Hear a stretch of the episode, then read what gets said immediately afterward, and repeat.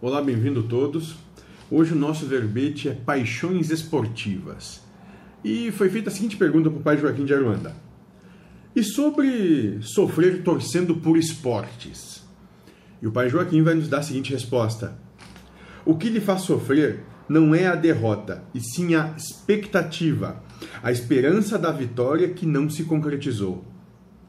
Isso vale para tudo e não só para os esportes. Perfeito. Né? Aqui, uma vez mais, eh, falando de paixões, e vai sempre entrar isso, a questão dos anseios. A expectativa de que se aconteça o que se quer. Enquanto houver essa expectativa, nós sempre vamos cair em polarização. E essa expectativa vai ser o seguinte: acontece o que eu quero, eu fico alegre, eu fico entusiasmado. Não acontece o que eu quero, eu fico triste, eu sofro.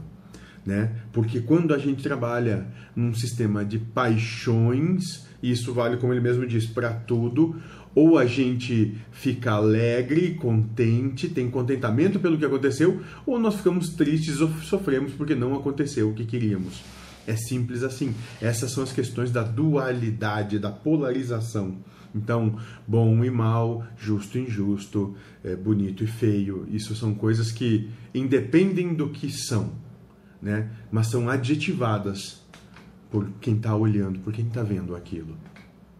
Essa é a essa é a questão das paixões e como ele mesmo coloca, isso vale para tudo. Então, não é o problema de não ter vencido a partida, o problema é ter criado a expectativa de que iria vencer. Porque se tu chega sem expectativa alguma de que vencendo ou perdendo tanto faz, não há sofrimento, não há nada que lhe, lhe demova a tristeza.